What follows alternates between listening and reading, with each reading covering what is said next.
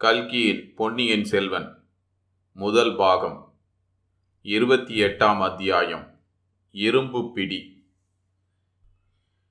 திடீர் என்று பொங்கிய புது வெள்ளம் போன்ற ஆச்சரியத்தின் வேகம் சிறிது குறைந்ததும் புலவர் தலைவரான நல்லன் சாத்தனார் பிரபு அப்படியானால் இந்த பாடலை இயற்றிய கவி என்று தயங்கினார்.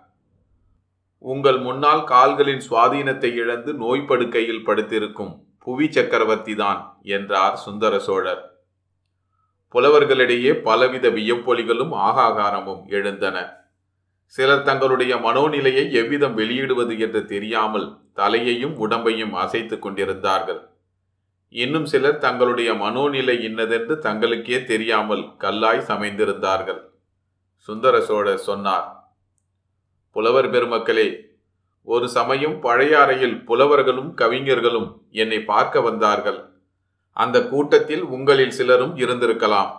ஒவ்வொருவரும் சோழகுலத்தின் வள்ளல் தன்மையை குறித்து ஒவ்வொரு பாடல் சொன்னார்கள். என்னை பற்றியும் பாடினார்கள். நான் இவருக்கு அதை கொடுத்தேன் அவருக்கு இதை அளித்தேன் என்றெல்லாம் பாடினார்கள்.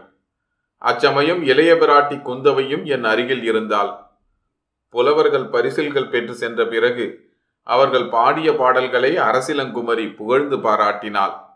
குந்தவையிடம் நான் புலவர்களையெல்லாம் விட என்னால் நன்றாக பாட முடியும் என்று சபதம் கூறினேன். பிறகுதான் வேடிக்கையாக இந்த பாடலை பாடினேன்.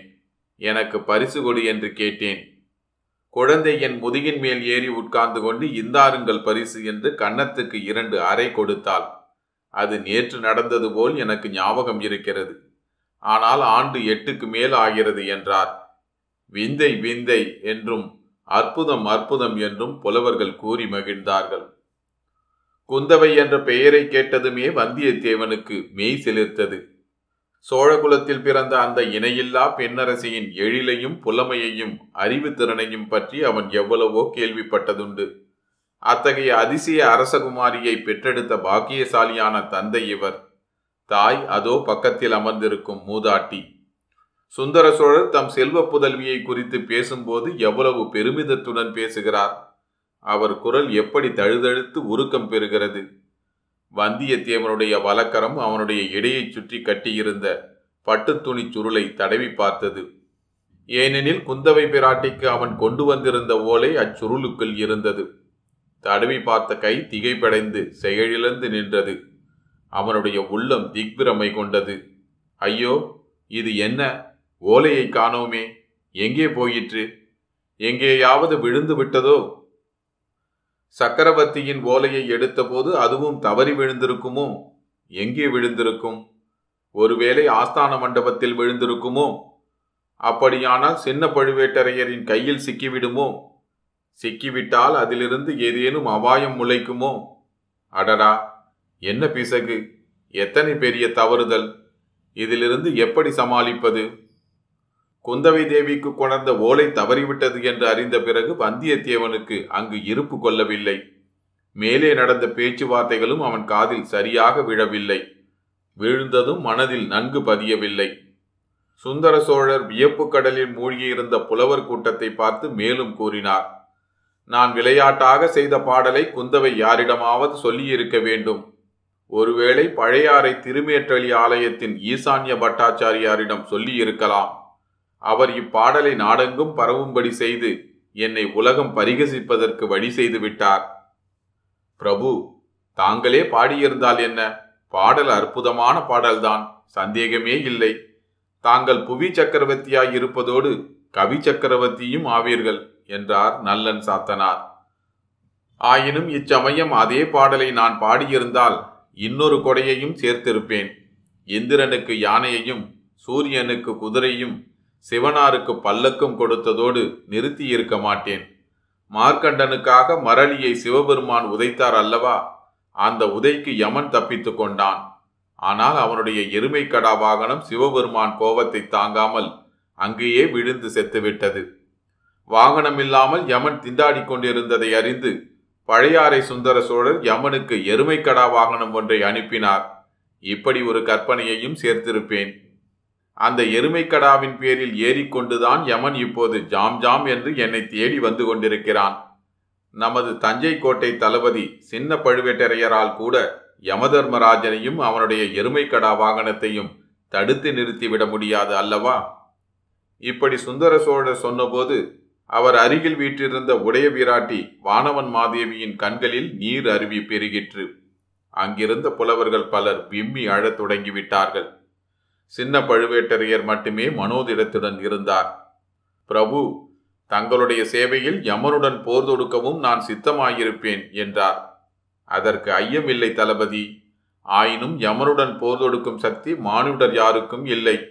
யமனை கண்டு அஞ்சாமல் இருக்கத்தான் நாம் இறைவனை பிரார்த்திக்க வேண்டும். புலவர்களே நமனை அஞ்சோம் என்று தமிழகத்தின் தவப்புதல்வர் ஒருவர் பாடினார் அல்லவா? என்றார் சக்கரவர்த்தி. ஒரு புலவர் எழுந்து அப்பாடலை பாடினார்.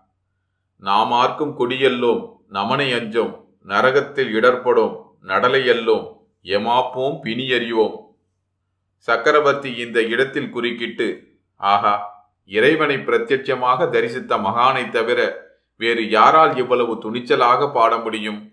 அப்பர் சுவாமிகளுக்கு கொடிய சூளை நோய் இருந்தது.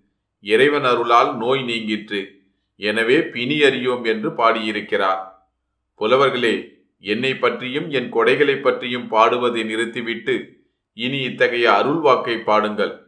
அப்பரும் சம்பந்தரும் சுந்தரமூர்த்தியும் இதுபோல் ஆயிரக்கணக்கான பக்திமயமான தீந்தமிழ் பாடல்களை பாடியிருக்கிறார்கள். அப்பாடல்கள் எல்லாவற்றையும் ஒருங்கு சேர்த்தால் எவ்வளவு நன்றாயிருக்கும். படித்தும் பாடியும் பரவசம் அடைவதற்கு ஒரு ஆயுட்காலம் போதாது அல்லவா? என்றார். அரசர்க்கரசே தாங்கள் அனுமதித்தால் அந்த திருப்பணியை இப்போதே தொடங்குகிறோம். இல்லை என்னுடைய காலத்தில் நடக்கக்கூடிய திருப்பணி அல்லாது எனக்கு பின்னால் இவ்விதம் கூறி தயங்கி நின்ற சுந்தர சோழர் சிந்தனையில் ஆழ்ந்தார். அரண்மனை மருத்துவர் சின்ன பழுவேட்டரையின் அருகில் வந்து அவர் காதில் ஏதோ சொன்னார். அதை கவனித்த சுந்தர சோழர் தூக்கி வாரி போட்டவரைப் போல் கண்ணை நன்கு விழித்து சபையோரை பார்த்தார். வேறொரு உலகத்திலிருந்து மரணத்தின் வாசலிலிருந்து யமனுலக காட்சியிலிருந்து திடீர் என்று திரும்பி வந்தவரைப் போல் சக்கரவர்த்தி தோன்றினார். பிரபு சங்க பாடல் ஒன்றை கேட்க வேண்டும் என்று தங்கள் விருப்பத்தை தெரிவித்தீர்கள். அதை மட்டும் சொல்லிவிட்டு இவர்கள் போகலாம் அல்லவா? என்றார் சின்ன பழுவேட்டரையர். ஆம் ஆம் மறந்துவிட்டேன். என்னுடைய உடல் மட்டுமல்ல உள்ளமும் சுவாதீனத்தை இழந்து வருகிறது. எங்கே சங்க பாடலை சொல்லட்டும் என்றார் மன்னர். சின்ன பழுவேட்டரையர் நல்லன் சாத்தனாருக்கு சமிஞ்ஞை செய்தார். புலவர் தலைவர் எழுந்து கூறினார் அரசே தங்களுடைய முன்னோர்களில் மிக பிரபலமானவர் கரிகால் பெருவளத்தார். இமயமலையில் புலிக்கொடியை பொறித்த மாவீரர். அவருடைய ஆட்சி காலத்தில் பூம்புகார் காவேரிப்பட்டினம் சோழ மகாராஜ்யத்தின் தலைநகரமாயிருந்தது.